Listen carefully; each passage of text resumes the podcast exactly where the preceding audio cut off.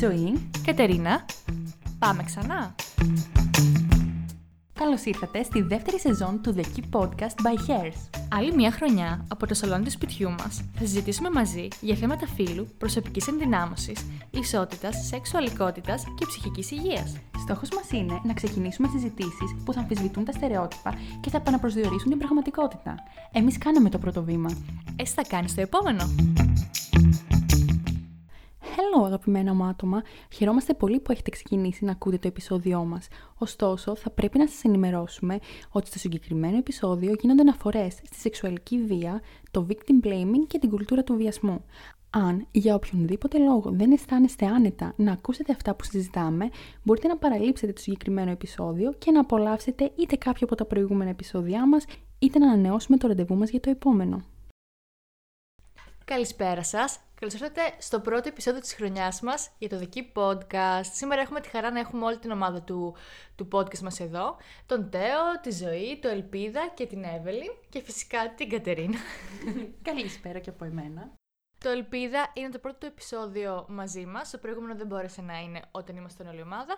Σήμερα όμως έχουμε τη χαρά να είναι εδώ. Χαίρετε και από μένα. Χαίρομαι πάρα πολύ που είμαι εδώ και ανυπομονώ να ξεκινήσουμε το πρώτο επεισόδιο της χρονιάς. Καλησπέρα και από μένα το Θοδωρή. Καλησπέρα και από μένα, είμαι η Ζωή. Η Εύελιν είναι εδώ.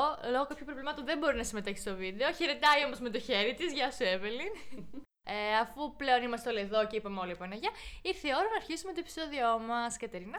Και η αλήθεια είναι πως επιλέξαμε να κάνουμε ως πρώτο επεισόδιο ε, κάτι μεταξύ μας, γιατί είμαι σίγουρη ότι οι περισσότεροι από εσάς έχετε δει τι συμβαίνει τις τελευταίες ημέρες ε, στη χώρα μας με όλες αυτές τις καταγγελίες για τους βιασμούς και εντάξει, μπορεί να είναι πιο πολλές οι καταγγελίες ε, για βιασμούς αυτή τη στιγμή στη χώρα μας, αλλά αν κάνουμε αναδρομή ένα χρόνο πριν, ξεκίνησε το κίνημα του Me Too εδώ στην Ελλάδα και ήταν κάτι το οποίο δεν το πιάσαμε ξεκάθαρα ως θεματική. Ναι, αυτό ακριβώς. Οπότε είπαμε ότι είναι ευκαιρία τώρα με τα γεγονότα που συμβαίνουν και τις εξελίξεις που τρέχουν αυτές τις μέρες να το συζητήσουμε.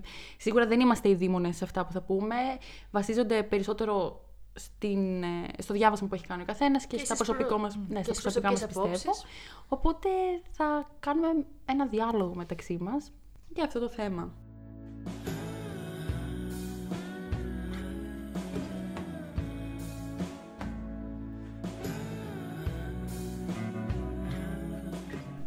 Ας ξεκινήσουμε όμως να ορίσουμε, βασικά δεν θα το ορίσουμε εμείς, το έχει ορίσει ήδη η κυρία ε, Γκασούκα, η οποία είναι καθηγήτρια λαογραφίας και φίλους στο Πανεπιστημίου Αιγαίου, την κουλτούρα του βιασμού, η οποία νοείται ως το σύνολο των πεπιθήσεων που αν- ενθαρρύνουν τη σεξουαλική επιθετικότητα και υποστηρίζουν τη βία εναντίον ατόμων και ειδικότερα ε, των γυναικών. Ε, ο ορισμός μπορεί να ακούγεται πολύ επιστημονικός και κάτι που ενδεχομένως δεν το βιώνουμε, βρίσκεται πολύ μακριά από μας, αλλά βρίσκεται καθημερινά γύρω μας μέσα από στάσεις ανθρώπων, μέσα από σχόλια, μέσα από γενικότερες αντιλήψεις. Αυτές οι αντιλήψεις στις οποίες αναφερθήκαμε ε, έχουν να κάνουν με ε, συμπεριφορές όπως το ε, victim blaming, όπου γίνεται η μετατόπιση της ευθύνης για την πράξη από το θήτη στο θύμα, το slut shaming με διάφορες ερωτήσεις σχετικά με τη συμπεριφορά του θύματος, το οποίο θα πρέπει πάντοτε να είναι ένα αγνό και εντελώς ε, αθώο θύμα που δεν έχει πράξει ποτέ οποιαδήποτε σεξουαλική συμπεριφορά. Είτε θα έπρεπε να είχε προσέχει, να μην είχε πιει, τι είχε φορέσει, θα έπρεπε να είναι πιο ε, ευπρεπές και όχι τόσο εντός εισαγωγικών προκλητικό. Ε, και είναι φυσικά και η ερώτηση που παίζει πάρα πολύ τώρα. Η ερώτηση του γιατί το θυμήθηκε τώρα, γιατί το καντίκυλε τώρα και γιατί δεν το είπε τότε και όσα θύματα δεν μιλάνε, ε, κακώς πράττουν και ότι είναι πάλι δική τους ευθύνη η κουλτούρα βιασμού και όχι οι συγκεκριμένες ερωτήσεις που κάνει η κοινωνία. Και αυτές τις ερωτήσεις λίγο θα ε, αντιμετωπίσουμε και ίσως θα έτσι, αναδομήσουμε και θα απαντήσουμε σε αυτές σήμερα έτσι ώστε να έχουμε μια, ένα πιο ε, clear head, με συγχωρείτε για τα αγγλικά, ε, σε σχέση με το Ναι, πώς έχει η κουλτούρα βιασμού έχει διεισδύσει στην ελληνική κοινωνία. Ουσιαστικά βλέπουμε ότι όλο αυτό είναι ένας φαύλος κύκλος. Όλα ξεκινάνε ουσιαστικά κατηγορώντας το, το θύμα και καταλήγουμε πάλι να κατηγορούμε το θύμα. Γιατί όλες αυτές οι ερωτήσεις που, οκ, να δεχτούμε ότι μερικοί δεν, την κάνουν, δεν τις κάνουν με κακές προθέσεις, Ισχύει αυτό. ρωτάνε λόγω άγνοιας. Αλλά και πάλι καταλήγουν να πληγώνουν ακόμα περισσότερο το άτομο που έχει πληγωθεί ήδη μία φορά και βλέπουμε μία δευτερογενή θυματοποίηση. Ε, και μετά φυσικά γίνονται και άλλες, ε, γεννιούνται συγγνώμη, και άλλες ε, συμπεριφορές που έχουν να κάνουν με το victim blaming. Στην ουσία, ε, κάνοντας αυτές τις ερωτήσεις, επιτρέπουμε στον θήτη να τη βγάλει λίγο καθαρή.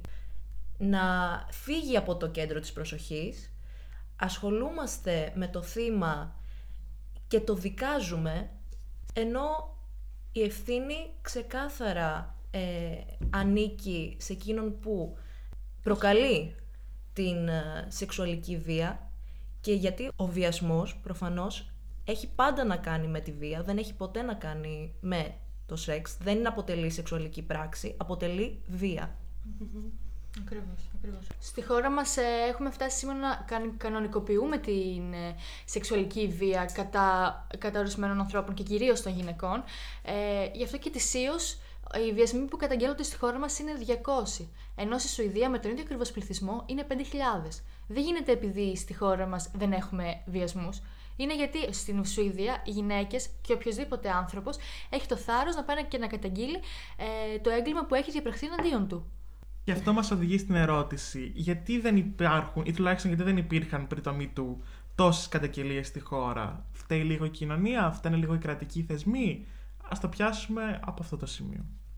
Η ερώτησή σου είναι πάρα πολύ σωστή και μ, σίγουρα δεν μπορούμε να αμφισβητήσουμε ότι δεν συμβαίνουν βιασμοί στη χώρα μας. Συμβαίνουν και παρασυμβαίνουν. Απλά ε, νομίζω είναι ένα συνοθήλευμα όλων αυτών που είπες. Δεν υπάρχουν οι- οι θεσμοί, δεν υπάρχουν οι δομές, δεν υπάρχουν ε, ακόμα θεσμο, θεσμοθετημένες διαδικασίες που ένα πρωτόκολλο που νομίζω τώρα έχει πρώτο ξεκινήσει να δημιουργείται εδώ πέρα στη χώρα μας μόλις κάποιο άτομο καταγγείλει το βιασμό του να αρχίζει να περνάει από μια συγκεκριμένη διαδικασία πριν μερικά χρόνια και όχι πριν πάρα πολύ καιρό, πριν δύο χρόνια θα πω, αν κάποια γυναίκα πήγαινε και κατήγγειλε τον βιασμό της, τις περισσότερες φορές απλά δεν ανοιγόταν καν φάκελος υπόθεσης.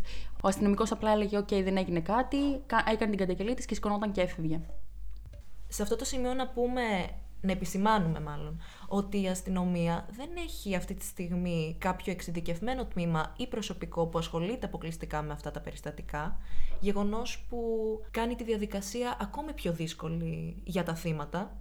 Επίσης, άμα σκεφτούμε ότι στη χώρα μας έχουμε μόλις 25 ιατρο- ιατροδικαστές, οι οποίοι πρέπει να μοιράζονται σε όλη την περιφέρεια της χώρας και ουσιαστικά ένα ε, άτομο βιαστεί Παρασκευή βράδυ και βρίσκεται, ξέρω εγώ, στα Τρίκαλα και ο ιατροδικαστής είναι στη Λάρισα, θα πρέπει να περιμένει μέχρι τη Δευτέρα άπλητο τρεις μέρες για να ταξιδέψει μόνο του, με κανενός τα έξοδα φυσικά, όλα πληρωμένα από την τσέπη του, για να εξεταστεί τη Δευτέρα το πρωί από έναν ιατροδικαστή. Οπότε καταλαβαίνετε τι σημαίνει αυτό. Ένα άτομο το οποίο έχει περάσει ένα τόσο σημαντικό τραύμα και μια τόσο μεγάλη βία στο σώμα του Και στην ψυχή του. και στην ψυχή του να περιμένει τρεις μέρες άπλητο για να αποδείξει ουσιαστικά ότι έχει περάσει αυτό που έχει περάσει. Να, να ε, αποδειχθεί η βία που έχει ασκηθεί επάνω του.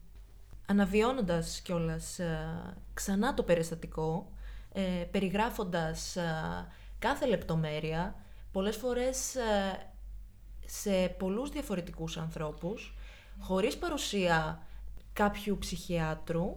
Επίσης, σε αντίθεση με τα θύματα σωματεμπορίας, τα θύματα βιασμού αναγκάζονται να έρθουν αντιμέτωπα πολλές φορές με τον ε, θήτη τους στο δικαστήριο και μπροστά σε εκείνον να ξαναπεριγράψουν με κάθε λεπτομέρεια το περιστατικό.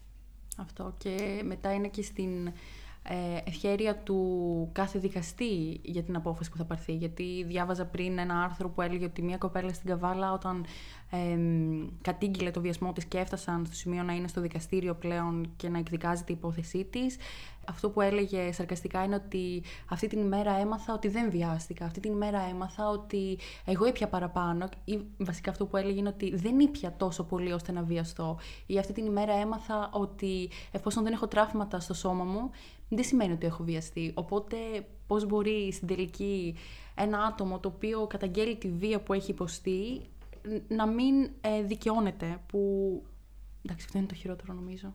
Στην τελική κάποιος να της λέει ότι όχι, αυτό που έζησες δεν το έζησες και ότι ήταν όλο στο κεφάλι σου και ότι στην τελική το ήθελες, δεν είχες πει τόσο πολύ. Το έργο που φορούσε ήταν πάρα πολύ προκλητικά. Ή και γιατί πήγες σε αυτό το πάρτι στην τελική, γιατί δεν κάθεσαι μέσα Παρασκευή βράδυ να διαβάσεις όπως οι υπόλοιπες φοιτητριά σου, όπως έλεγες συγκεκριμένα μέσα στο άρθρο.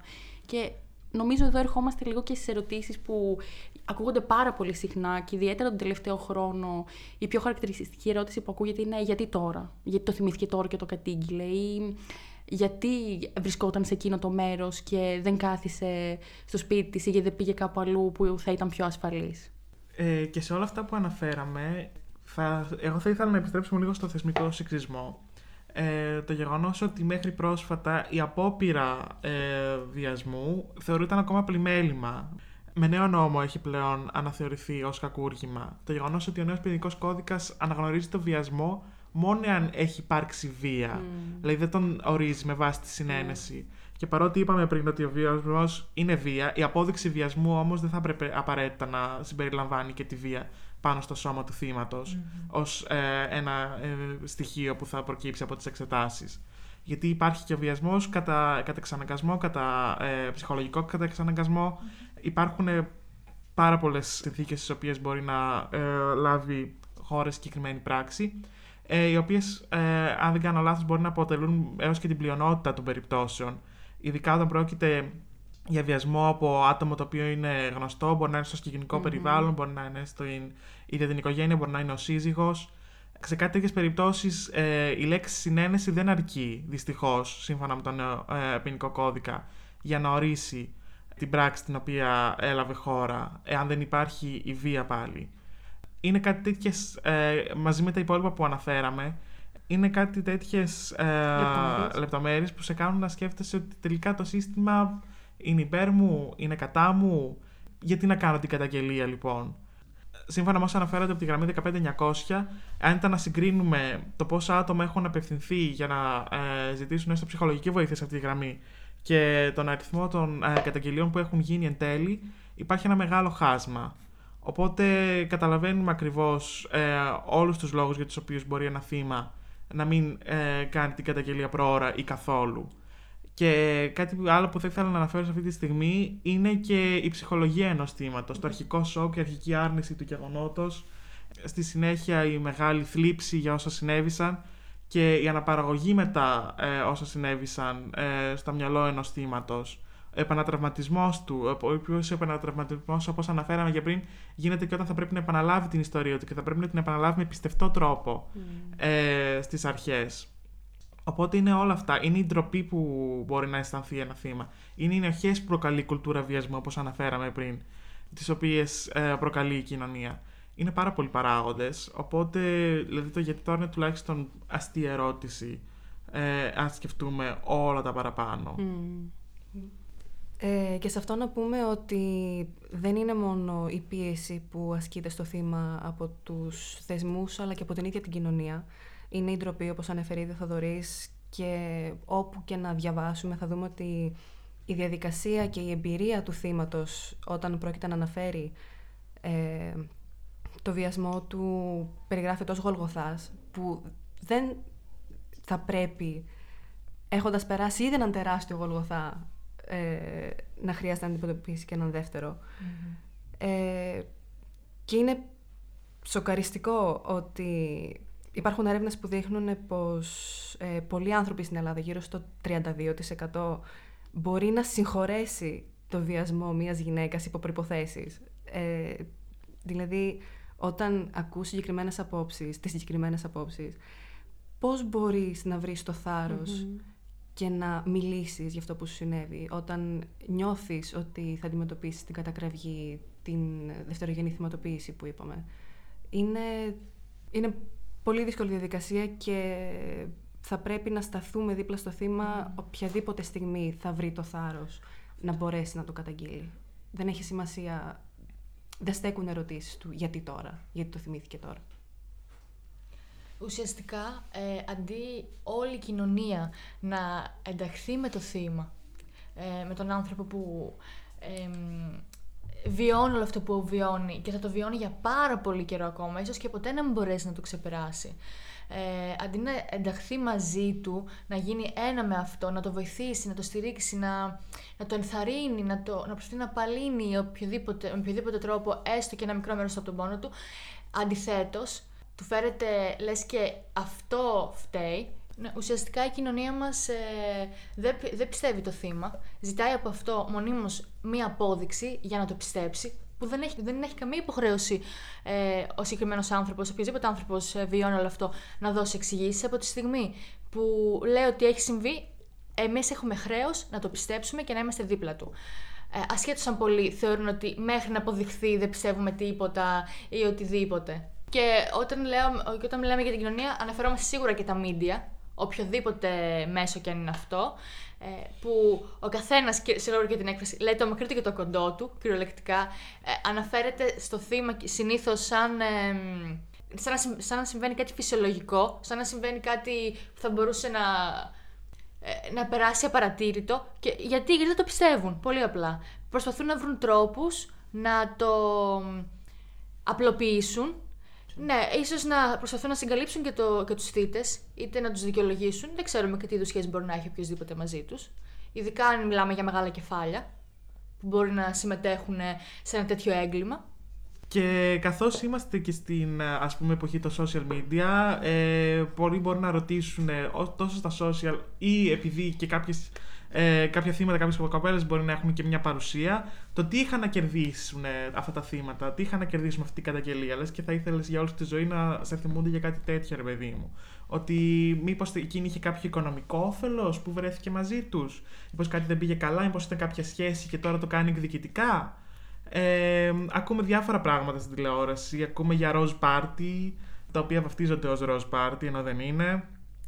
Ακούμε για ε, πολύ όμορφους γόνους ε, μεγάλων ε, οικογενειών που δεν θα είχαν καμία ανάγκη να ε, κάνουν κάτι τέτοιο, λες και οι βιαστές είναι μόνο άσχημοι και έχει να κάνει ξεκάθαρα με την ε, εμφάνιση ενός ανθρώπου και όχι με τις κοινωνικές συμπεριφορές που αναφέραμε πριν που οδηγούν σε μια μεγάλη τοξικότητα. Μα για μερικά άτομα είναι η τέλεια συγκάλυψη όλων αυτών που συμβαίνουν. Mm-hmm. Θέλω να πω ότι τους είναι τόσο εύκολο να πούν ότι εφόσον είναι όμορφοι, πλούσιοι και καλλιεργημένοι, τι ανάγκη έχουν να ρίξουν ένα χάπι και να βιάσουν μια κοπέλα. Δεν καταλαβαίνουν ότι η πράξη του βιασμού είναι αυτό που είπαμε πριν. Δεν έχει να κάνει με το σεξ, έχει να κάνει με την κυριαρχία και, ότι, και την δύναμη που έχει ένα άτομο στο σώμα ενός άλλου. Mm-hmm.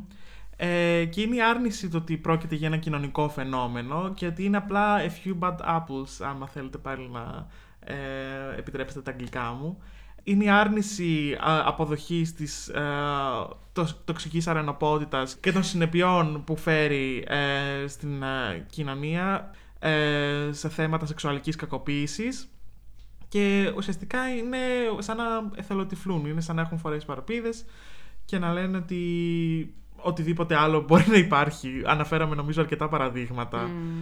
Και πόσες φορές αναφερόμαστε στη δικαιοσύνη και στην απόδοση δικαιοσύνης, λες και η δικαιοσύνη όντως ε, αποδίδεται με σωστό και δίκαιο τρόπο στις μέρες μας, λες και τα θύματα πολλές φορές δεν βρίσκονται μόνα τους ενάντια σε στρατιές δικηγόρων και συμβούλων που κατά τη διάρκεια των δικών το στείλουν στον τοίχο, το εξευτελίζουν, προσπαθούν να αποδείξουν ότι υπήρχε συνένεση, ότι το θύμα έχει περισσότερα να κερδίσει από ότι να χάσει.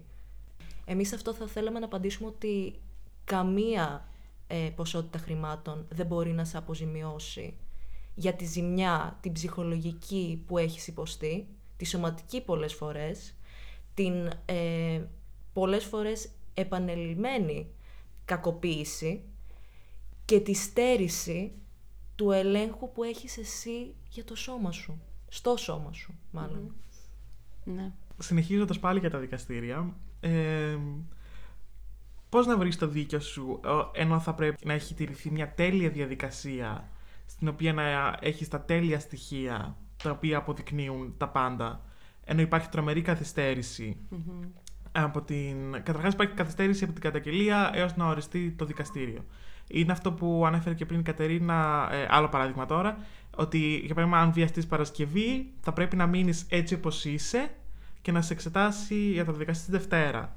Ε, είναι ότι το, πολλές φορές δεν, υπάρχει, δεν υπάρχουν rape kits στα, ε, σε πάρα πολλά νοσοκομεία της χώρας. Είναι ότι δεν υπάρχει εξειδικευμένο προσωπικό ε, στο νοσοκομειο για να σε εξετάσει. Ε, υπάρχουν κάποιες ε, μονάδες ε, βιασμού που έχουν, που έχουν συσταθεί από την ε, Γραμματεία Ισότητας των Φύλων και υπάρχουν βέβαια και κάποια ε, κέντρα για τις κακοποιημένες γυναίκες ωστόσο υπάρχει και κάποια συγκεκριμένη γραφειοκρατία τουλάχιστον για τα τελευταία ε, έτσι ώστε να μπορέσεις να καταλήξεις εκεί για τη δική σου ασφάλεια. Οπότε συνεχίζουμε να σκεφτόμαστε ότι ποια δικαιοσύνη, ειδικά όταν πρόκειται για άτομα τα οποία έχουν ε, δύναμη, έχουν ε, επιρροή, έχουν ε, τους φόρους, τα οποία μπορεί και να σε απειλούν για τη δική σου τη ζωή, άμα γίνει το θέμα έτσι πιο γνωστό και ακόμα και που μπόρεσες να τα φέρεις στα δικαστήρια. Οπότε είναι μια συνεχής κατάσταση φόβου, είναι μια συνεχής κατάσταση ε, ενοχών, είναι μια συνεχής κατάσταση ακόμα και ντροπής, την οποία θα πρέπει εσύ να πολεμήσεις. Θέλει πάρα πολύ μεγάλη δύναμη ψυχής και είναι πάρα πολύ δύσκολο, ε, είναι ένας πάρα πολύ δύσκολος αγώνας για να ξεκινήσει κάποιος.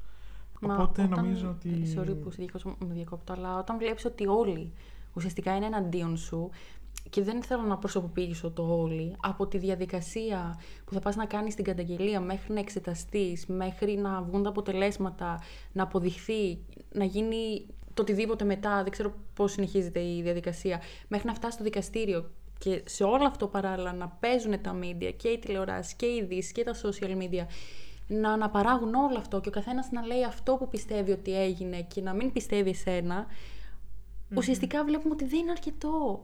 Δεν είναι αρκετό. Βλέπουμε ότι ζεις και ξαναζείς και ξαναζείς όλο αυτό που έχεις ζήσει, χωρίς να σε βοηθάει κανένας. Και μετά λένε γιατί δεν το κατήγγυλαν. Μα όταν συμβαίνει αυτό στη χώρα σου και βλέπεις ότι μπορείς στο τέλος να μην βρεις καν το δίκιο σου και εσύ απλά θα ξαναζείς κάθε φορά που θα πρέπει να μιλάς γι' αυτό ή κάθε φορά που θα ανοίξει τα social media σου αυτό που σου συνέβη, δεν θα το κάνεις. Όταν βλέπεις ότι το κράτος δεν με ρημνά καθόλου για εσένα, δεν με ρημνά καθόλου να ε, εξεταστείς γρήγορα από έναν ιατροδικαστή και να γίνουν οι τοξικολογικές, οι οποίες πρέπει να γίνουν και σωστές, να μην γίνουν κάποιες παραλήψεις. Όπως τώρα στην υπόθεση της Γεωργίας που δεν είχαν γίνει εξετάσεις αίματο, ναι. είχαν γίνει μόνο εξετάσεις σούρων. Και να βλέπεις ότι στέλνονται και σε άλλη χώρα για να επιστρέψουν τα αποτελέσματα. Είναι αστείο. Ε, ενώ άλλα κράτη όπως το Ηνωμένο Βασίλειο φροντίζουν τις δομές τους να επισπευθεί πάρα πολύ γρήγορα η διαδικασία, έτσι ώστε να συγκεντρωθούν πάρα πολύ πολύτιμα στοιχεία ε, τα οποία θα ε, βοηθήσουν να επισπευθεί μετά και η δικαιοσύνη. Πώς να, πώς να ξεκινήσει mm. μια διαδικασία, πώς να πάρεις αυτό το θάρρος. Όπως περιγράψαμε είναι όλοι οι παράγοντες εναντίον σου.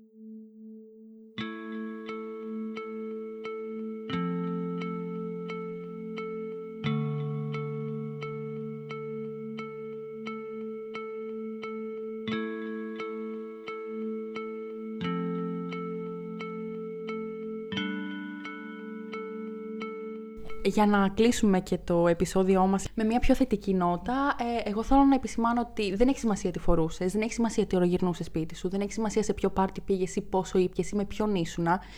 Δεν έχει σημασία αν πήγες εκεί για σεξ ή όχι. Δεν έχει καμία απολύτω σημασία αν ε, ξεκίνησες τη σεξουαλική πράξη και το μετάνιωσες. Χωρίς συνένεση. Είναι βιασμός. Εμείς επιστεύουμε, είμαστε εδώ για οποιοδήποτε άτομο θέλει να μιλήσει και να τους συμπερισταθούμε. Και νομίζω το μόνο πράγμα που μπορούμε να κάνουμε είναι να το πιστέψουμε. Ακριβώς. Ε, και επίσης θέλω να πω ότι επειδή αναφέραμε αρκετά την άσχημη πλευρά των ε, media, που είναι πάρα πολύ, η αλήθεια είναι. Υπάρχουν όμως μετά από ένα χρόνο MeToo στη χώρα μας, ε, του κινήματος MeToo, ε, υπάρχουν άνθρωποι που πλέον αρχίζουν και υποστηρίζουν ανοιχτά κάποιο άτομο που έχει βιώσει οποιαδήποτε μορφή βίας. Σε αυτό το επεισόδιο μιλάμε για το βιασμό, αλλά υπάρχουν αρκετοί, αρκετές μορφές βίας. Το υποστηρίζουν, ε, μιλάνε ανοιχτά, ε, πλέον δεν αφήνουμε περιθώρια για τέτοια λάθη. Βλέπουμε ότι υπάρχουν, ε, ξεκινάνε μικρά κινήματα, γίνονται πορείες, άνθρωποι μιλάνε ανοιχτά, υποστηρίζουν, είναι δίπλα σε κάθε θύμα.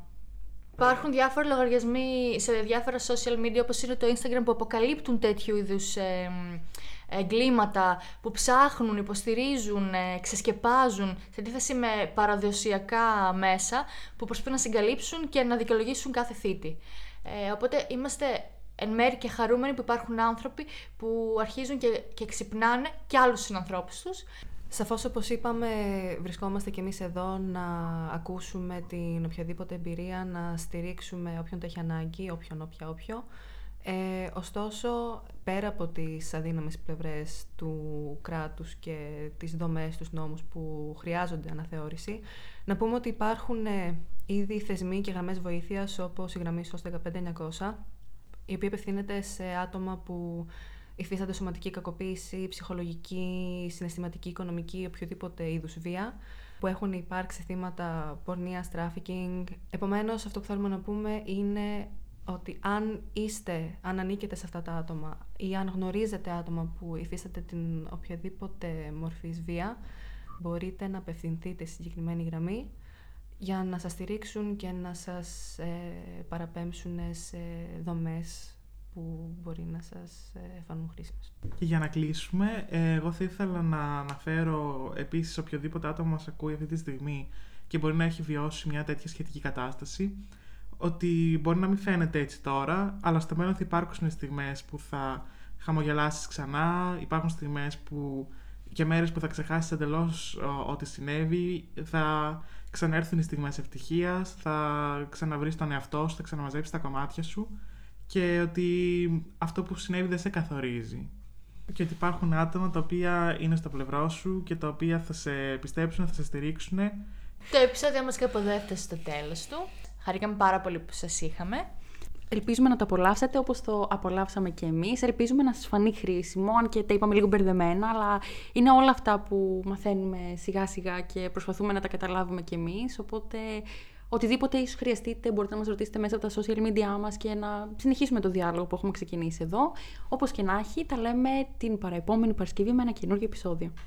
Φιλάκια πολλά! Γεια! Γεια σας! Hey, μην ξεχνάς ότι χρειαζόμαστε τη βοήθειά σου για να μεγαλώσουμε την κοινότητά μας. Γι' αυτό ακολούθησε τους λογαριασμούς μας σε Instagram και Facebook και κάνε subscribe όπου ακούς τα podcast σου. Και μέχρι την επόμενη φορά, keep empowering yourself.